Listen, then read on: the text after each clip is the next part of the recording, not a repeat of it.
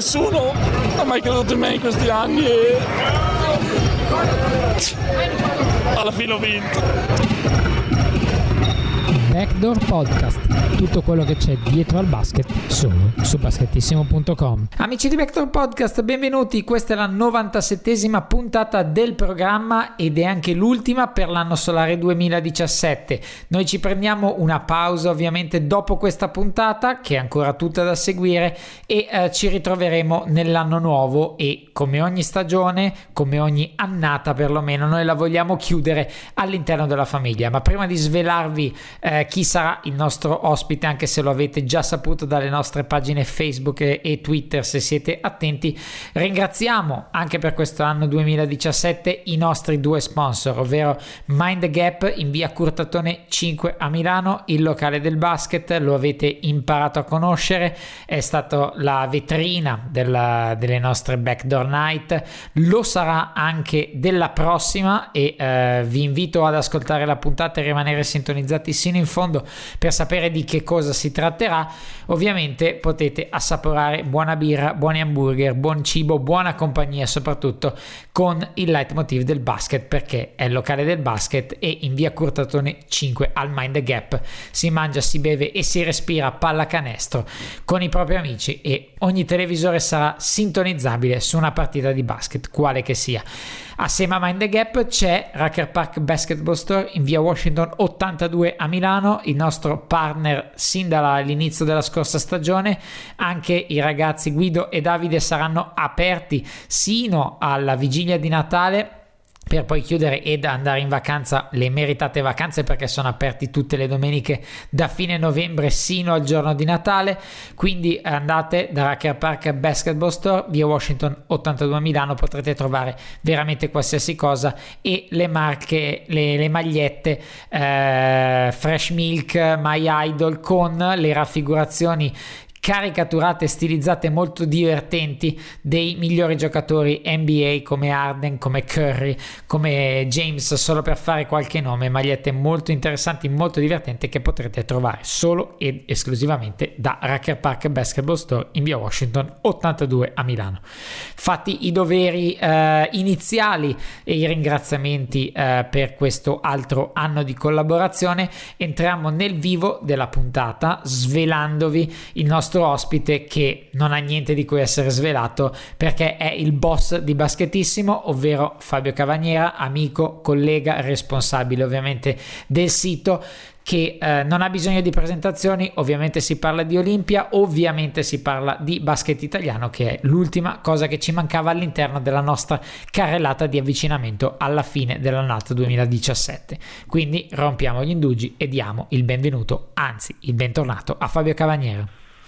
Grazie Simone e buon, buona giornata a tutti.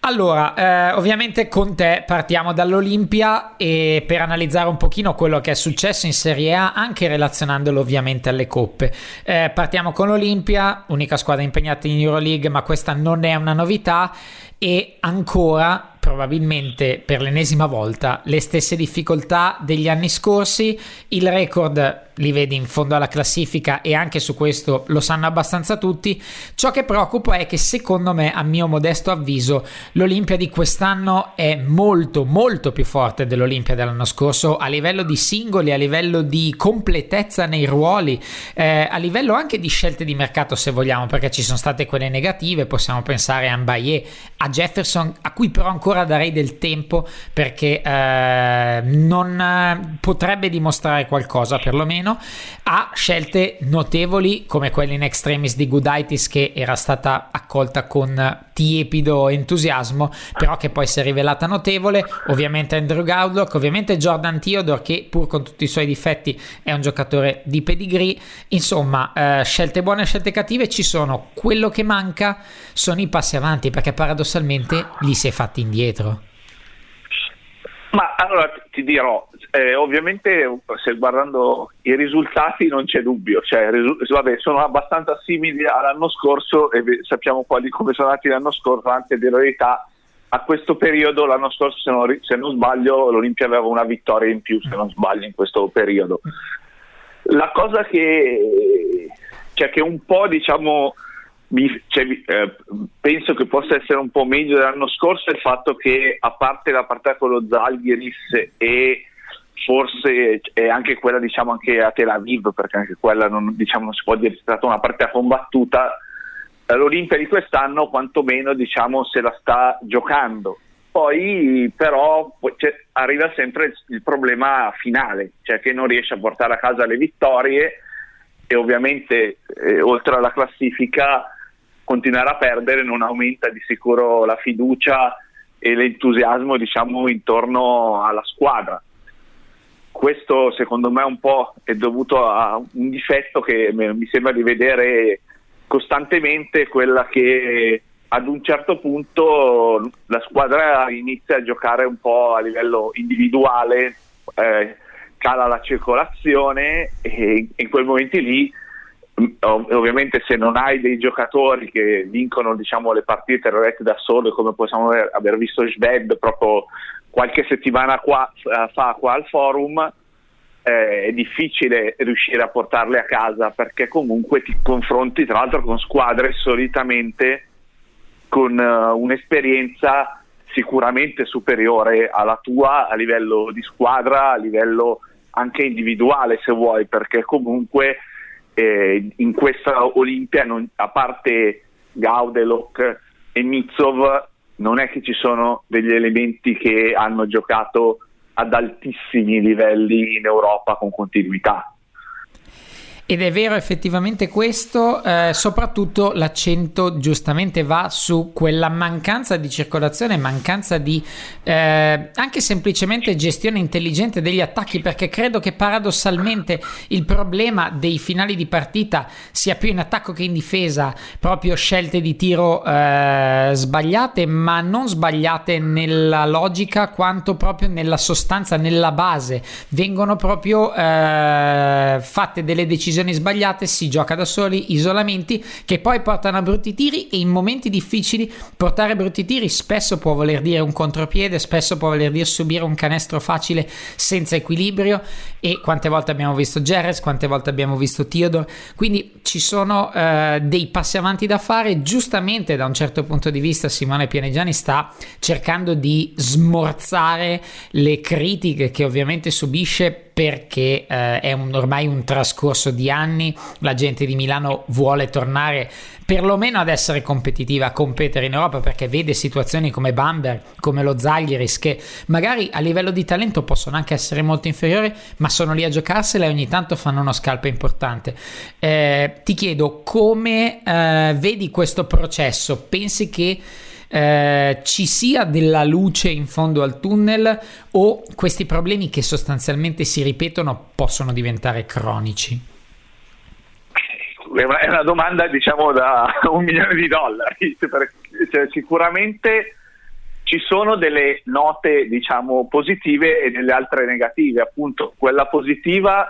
è il fatto che questa squadra comunque se l'è più o meno giocata a grandi linee con tutte e gli è mancata diciamo, lo spunto per vincere. Bisogna vedere se col passare delle partite, col conoscersi meglio, con anche il rientro, diciamo, ovviamente comunque degli infortunati che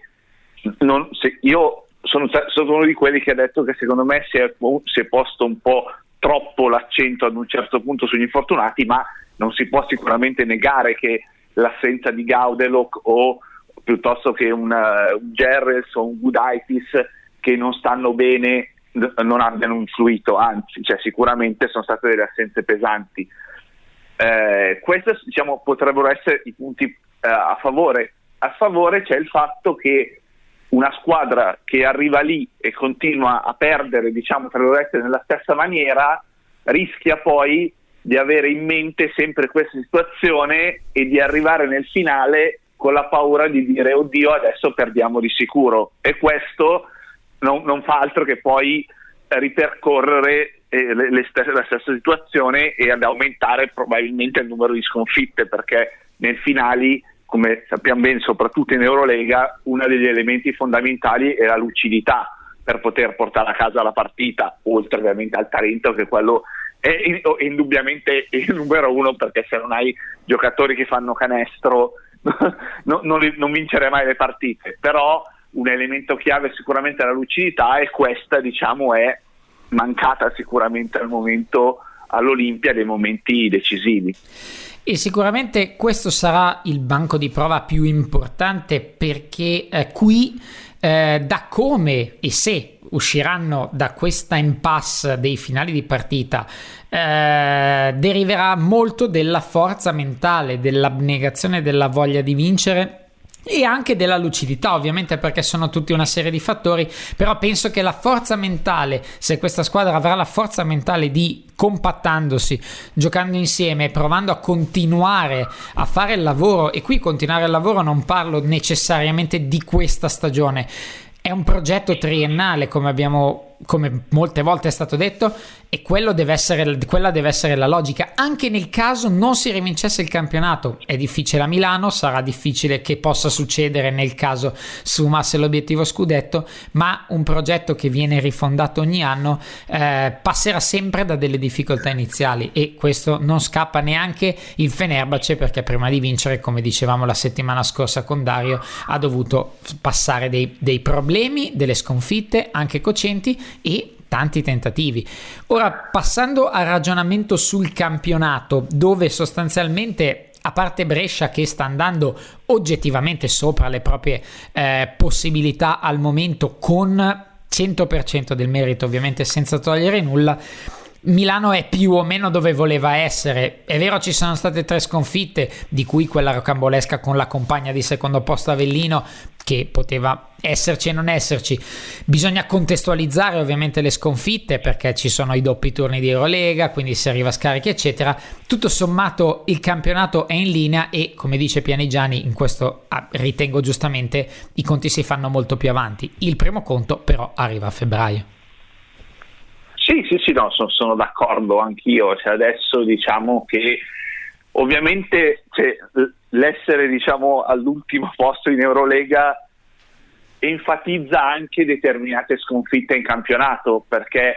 se eh, l'Olimpia avesse ad esempio settimana scorsa la settimana l'altra battuto il Kimchi e poi perso di 20 a Torino non avrebbe detto niente quasi nessuno o comunque in pochi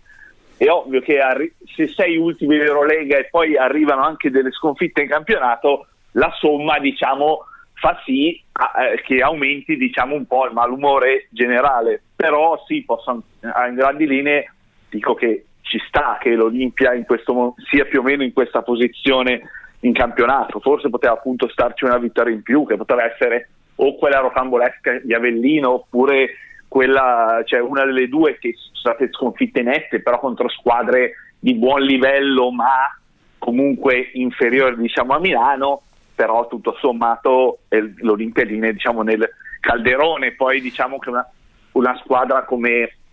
l'Olimpia dovrebbe venire fuori diciamo eh, appunto da, da, da, nell'anno nuovo diciamo anche in campionato anche per magari riuscire a, piglia- a fare quel filotto di, di 7-8 vittorie in fila in campionato per poter anche conquistare il primo posto in regular season che poi comunque conta il giusto perché abbiamo visto diciamo, anche l'anno scorso e anche tre anni fa che alla fine cioè, l'arrivare ai primi regular season ha un valore relativo se poi ne, non ci arrivi con eh, diciamo, eh, le giuste energie e, le, e, la giusta carica nei playoff. Quindi secondo me in campionato più o meno l'Olimpia sta andando dove sta, è dove appunto voleva essere. Magari appunto ci fossero stati due punti in più cioè, non, non, avrebbero, non, avrebbero, sicuramente guastato, ma ad esempio adesso ci troveremo dopo Santo Stefano alla partita contro Brescia, se dovesse Milano giocando in casa vincere si troverebbe a due punti dalla prima a Natale, cioè sostanzialmente a Natale, quindi diciamo con tutte le carte in regola per giocarsi qualsiasi cosa in Italia. Assolutamente, e poi una prima de- della classe che ha viaggiato a un rollino insostenibile se parametrato ovviamente su tutto il campionato, ha perso una partita ma l'ha fatto praticamente ieri cestistico, quindi eh, sostanzialmente ha anche già risposto rivincendo una partita assolutamente non da poco contro Venezia, pure in difficoltà eccetera eccetera, quindi comunque eh, era, era difficile preventivare che una che non fosse Milano fosse 10-1 di record sostanzialmente alle porte di Natale. Di chi hai parlato tu prima? Eh, ed è una buona notizia per il basket italiano è proprio Torino che è lì appena dietro il gruppetto delle seconde, il duo delle seconde e soprattutto è una squadra che sta giocando l'Eurocup e già questo è una cosa positiva rispetto alla scorsa stagione dove non ci ha giocato nessuno, ma soprattutto è all'interno di un gruppo comunque forte, comunque competitivo e nonostante tutto ha perso a Bologna ieri e va bene, ma è una cosa che ci può stare, nonostante tutto è competitiva su un fronte e su un altro. Quindi vuol dire che comunque giocare le coppe, essere competitivo e farsi formare dalle coppe in funzione del campionato si può e direi anche si deve. Sì, sì, ma io diciamo, questa è una cosa che ho sempre sostenuta. Io credo che eh, quello che era successo nell'estate di due anni fa, cioè quando erano state costrette diciamo, a rinunciare alle coppe eh, Reggio Emilia, Trento e non mi ricordo qual era la terza eh, di, di, cioè di, Eurocup abbia solo diciamo, fatto del male diciamo, a tutto il basket italiano non, cioè, perché comunque la vetrina europea serve a un giocatore per crescere a, a una squadra diciamo, per avere visibilità e per poter portare in, nel campionato eh, di giocatori migliori, cioè dei giocatori migliori, perché è ovvio che un giocatore punta sempre a, a, al massimo, comunque a, a livello migliore che in, quel, che in, quel, momento lui può aspirare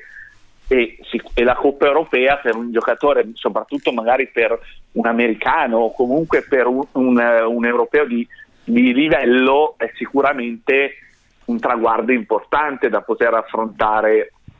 nel corso di una stagione e quindi cioè, sicuramente il fare le coppe aiuta, aiuta a, a, far, a rendere più, le, eh, più competitive le squadre e più competitivo il campionato in generale. Infatti diciamo che quest'anno rispetto a, a, agli anni precedenti mi sembra di vedere un campionato un po' migliore, cioè in generale. Poi non siamo sicuramente ai livelli di quando il campionato italiano era la guida europea negli anni 90, i primi anni 2000, in cui c'erano le squadre che andavano bene, eh, erano forti in Eurolega, facevano i Final Four e poi, e poi si giocavano il, lo scudetto. Però mi sembra che rispetto agli, agli ultimi anni un minimo di, di, trend positivo mi sembra che ci sia e il fatto che ci siano 8 squadre su 16 che fanno le coppe di sicuro questo aiuta.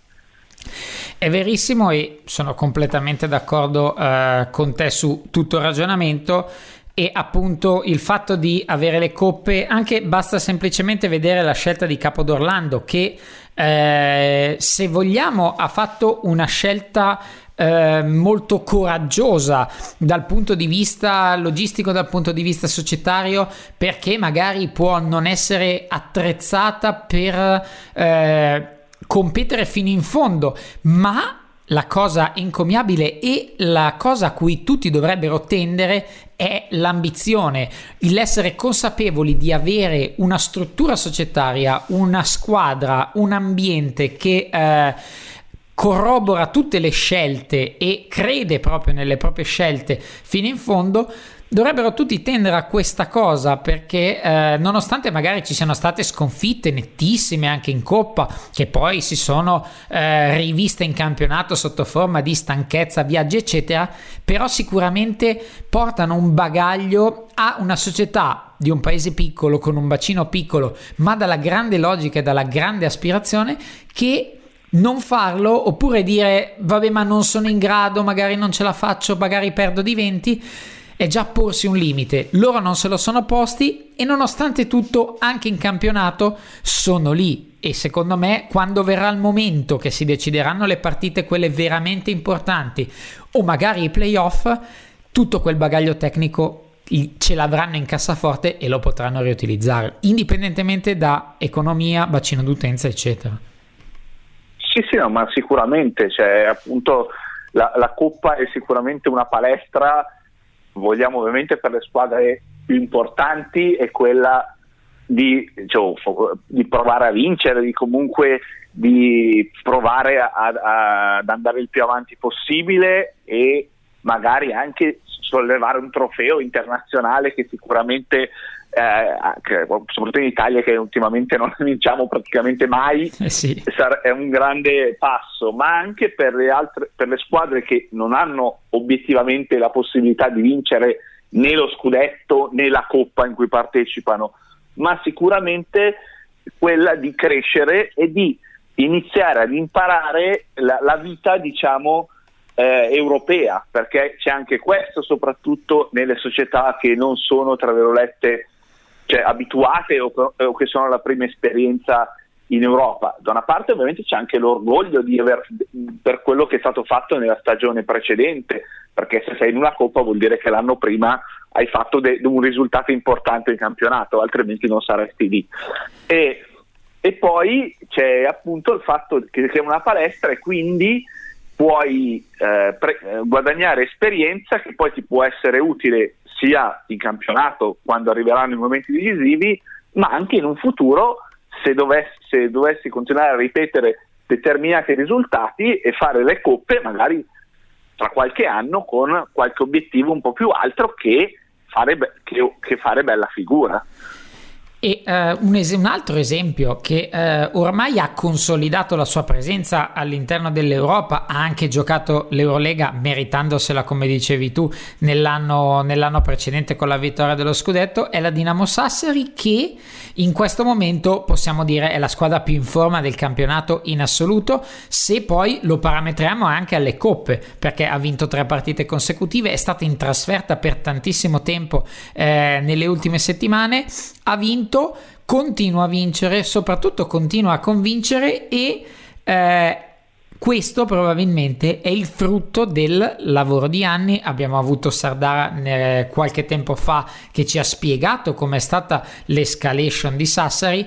Nella fattispecie adesso Sassari sta raccogliendo i, i frutti di magari un mercato oculato, un mercato intelligente, una guida tecnica consolidata come Pasquini e adesso è in striscia positiva, arriveranno momenti difficili, però l'impronta della squadra è quella positiva, è quella che volge nella direzione giusta e sono tante adesso quelle che stanno volgendo, come dicevi giustamente tu, in quella direzione.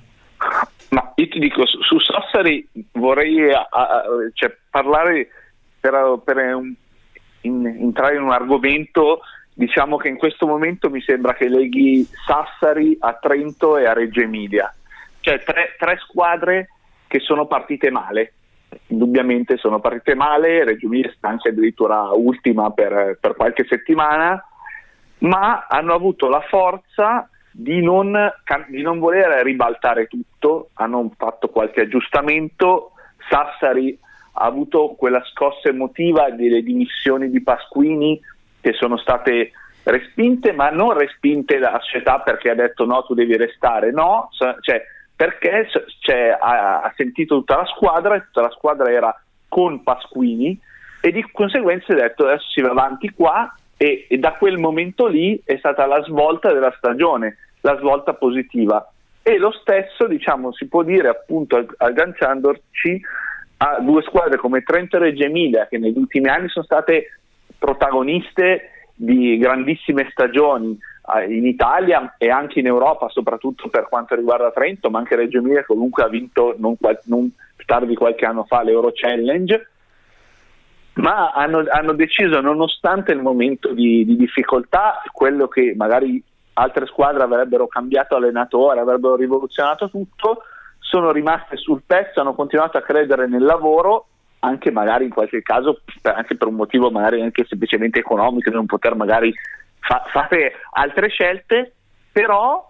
eh, questa cosa ha pagato, cioè, sta pagando quantomeno, perché comunque vabbè, Sassari adesso è lanciata nelle, nelle, prime posizioni anche perché comunque a mio avviso ha un roster superiore alle altre due, diciamo, ma anche Reggio Emilia e Trento stanno risalendo piano piano la classifica e oltre ad essersi tolte, soprattutto Trento, diciamo la zona pericolante,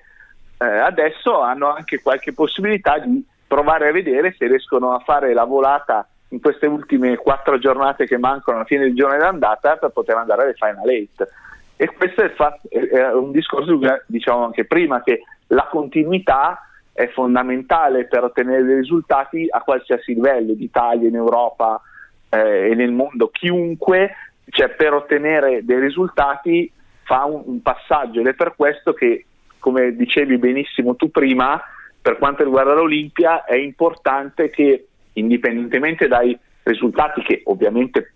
hanno un loro peso,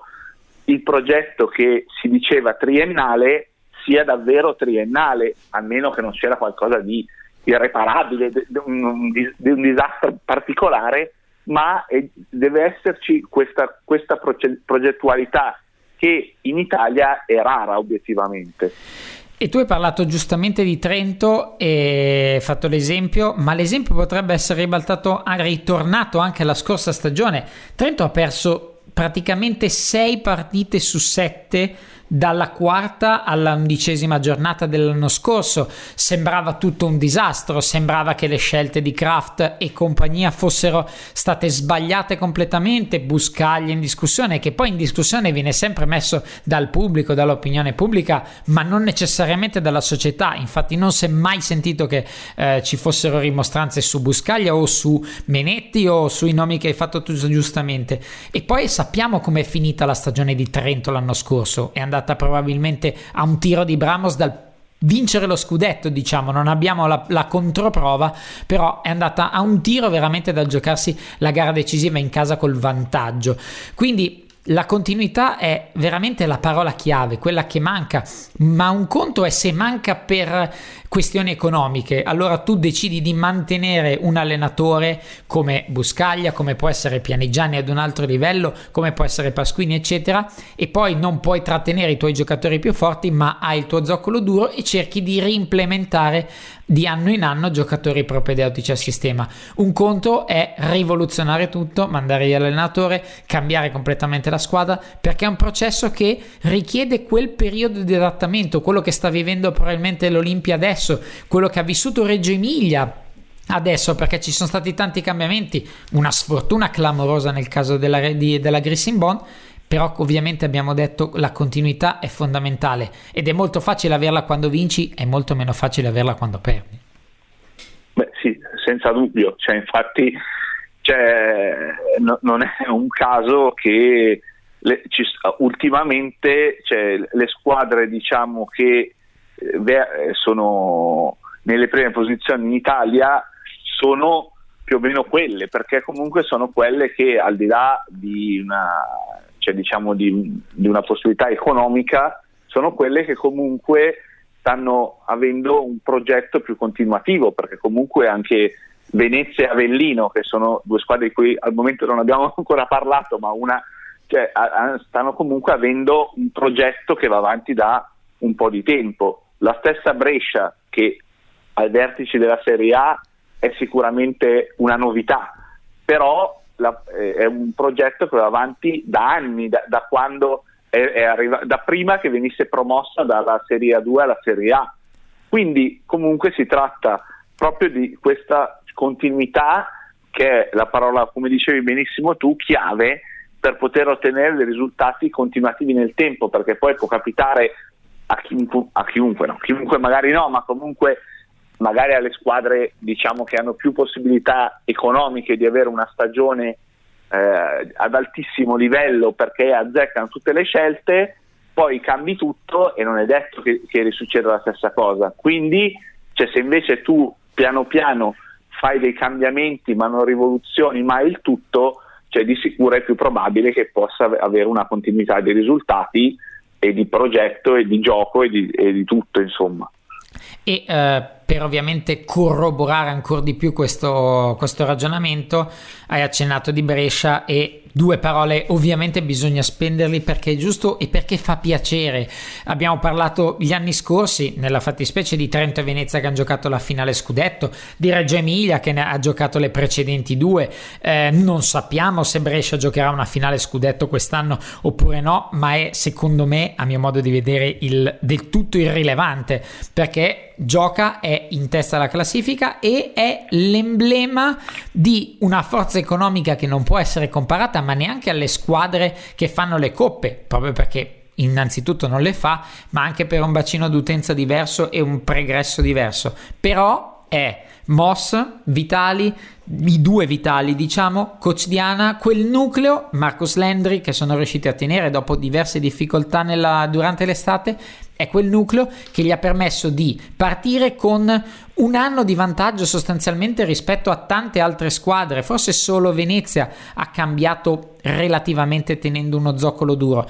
Partendo così hai un vantaggio che ti giochi subito, ma è quello che si vede in campo, è la qualità del gioco che è di altissimo livello, proprio per il vissuto, come noi qua sentiamo a Milano molto spesso, ma che comunque in questo caso calza pennello. Sì, sì, no, assolutamente, cioè, di sicuro cioè, Brescia è diciamo, un modello in questo momento su questo discorso che, che stiamo facendo. C'è una squadra che gioca benissimo, è una squadra bellissima da vedere, ma non solo bella, ma anche molto molto concreta, come si vede bene dalla, da, dalla classifica che recita un bilancio di 10 vittorie e una sola sconfitta. Di sicuro eh, Brescia è un ambiente dove si può lavorare bene, con tranquillità, almeno quanto si dice, diciamo, eh, una tifoseria appassionata che non fa mai mancare il supporto alla squadra né in casa né in trasferta, una società solida che eh, crede diciamo, ne- nelle sue scelte soprattutto e le porta avanti. Ricordiamo che Brescia l'anno scorso era partita a 1-6 se non sbaglio e, e uh, era ultima in classifica da neopromossa e, e sicuramente in quel momento lì c'erano tante voci su Diana, su, su anche alcuni giocatori, invece è stata mantenuta la, la, la rotta, è stato deciso di continuare in quel progetto in cui si credeva che era stato vincente l'anno prima nel portare la squadra dalla Serie A2 alla Serie A e credendo, lavorando, la, la squadra è cresciuta, l'anno scorso ha sfiorato uh, i playoff e quest'anno adesso è prima in classifica meritatamente, ha vinto contro tutte, a parte questa sconfitta con Sassari, volendo anche lì rocambolesca, e adesso e, e giocherà eh, a, a, Santo Stefano a Milano da prima in classifica, resterà prima in classifica anche se dovesse perdere a Milano e diciamo che eh, la partita di ieri è stata anche importante per, a livello caratteriale perché spesso una squadra in attesa che vince una serie di partite eh, consecutive poi magari alla prima sconfitta arriva qualche tarlo e si inizia a pensare beh ma magari abbiamo fatto troppo cioè, no, non siamo a quel livello insomma le solite cose di chi magari non è atteso alla, all'essere primo in classifica e ci si ritrova Invece ieri, nonostante anche ieri sia partita male, perché alla sconfitta della settimana prima a Sassari, ieri aggiungiamo un 8 a 20 a, un certo punto, a un certo punto del primo quarto. Invece la squadra è stata lì, ha rimontato e poi ha dato una botta clamorosa nell'ultimo quarto, tant'è da poi vincere di 19 punti. E questo è un sintomo importante anche pensando al futuro che non è una squadra che è lì per caso, ma è una squadra che ha i mezzi, magari non per vincere lo scudetto, però quantomeno per, per essere una delle protagoniste anche nei playoff. È verissimo e considerato il fatto che siamo arrivati a questo punto e abbiamo per motivi di tempo tralasciato la Virtus Bologna in ricerca di se stessa, Avellino che è lì seconda e ormai è una costante di questo campionato, i campioni in carica di Venezia che in questo momento storico sono in difficoltà ma sono comunque una contender, ci fa pensare che effettivamente quella luce in fondo al tunnel possa esserci. Il basket non è in salute al momento e lo sappiamo, però perlomeno qualche prospettiva nel basket italiano, anche magari in vista proprio negli stretti termini di questa stagione ci può essere. E purtroppo ovviamente siamo alla fine. Io ti lascio la parola intanto per fare gli auguri da parte tua personale, ovviamente su baschettissimo.com saremo sempre online eh, anche nei giorni più, più cupi delle vostre mangiate. Io lascio a te un minuto per fare gli auguri ai nostri ascoltatori e poi ci salutiamo. Assolutamente, noi ci saremo sempre a Natale con l'NBA, a Santo Stefano col campionato, anche a, a Capodanno in Eurolega, in campionato.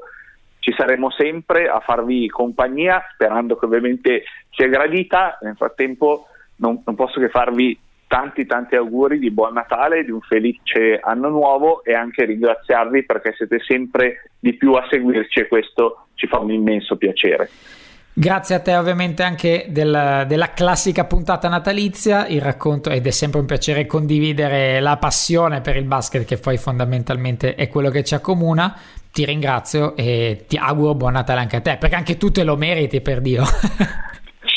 grazie, grazie a te e buon Natale assolutamente anche a te felice anno nuovo.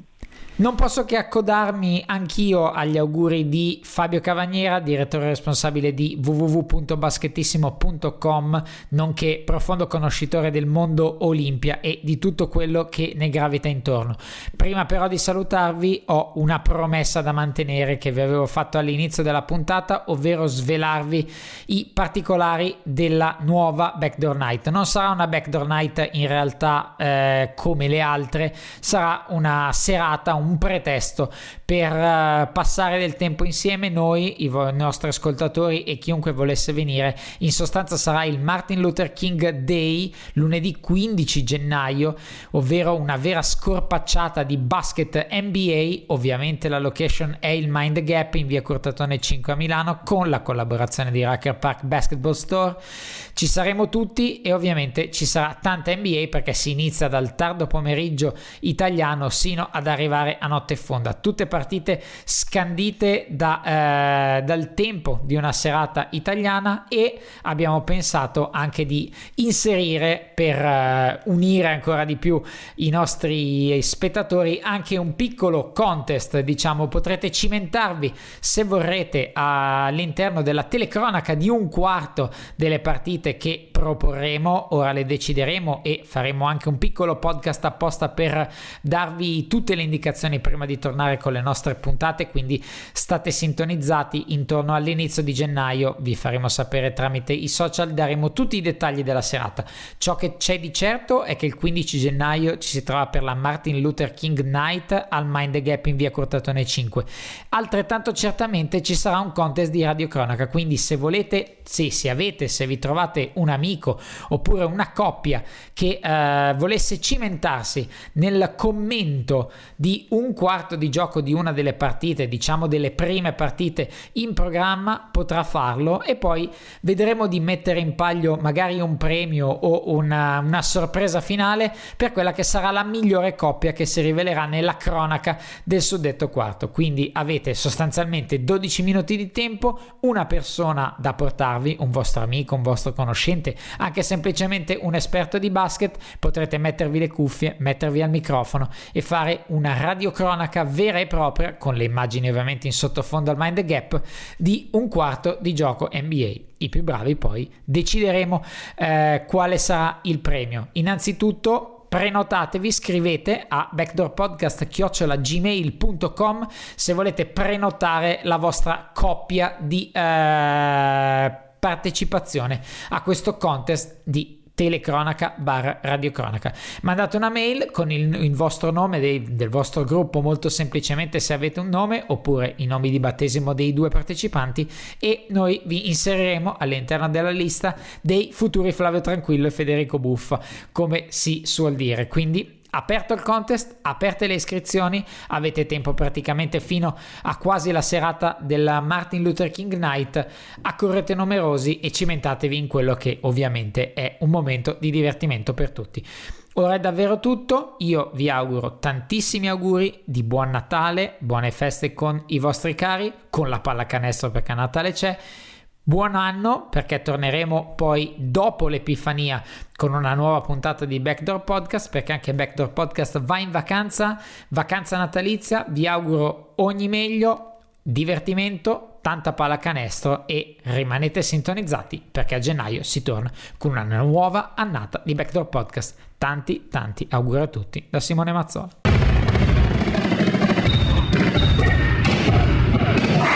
Segnato per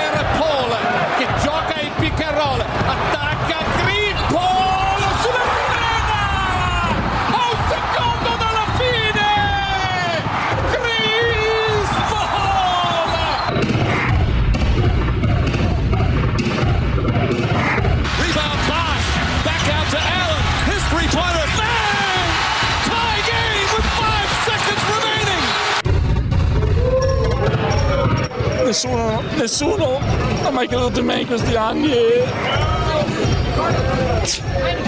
alla fine ho vinto.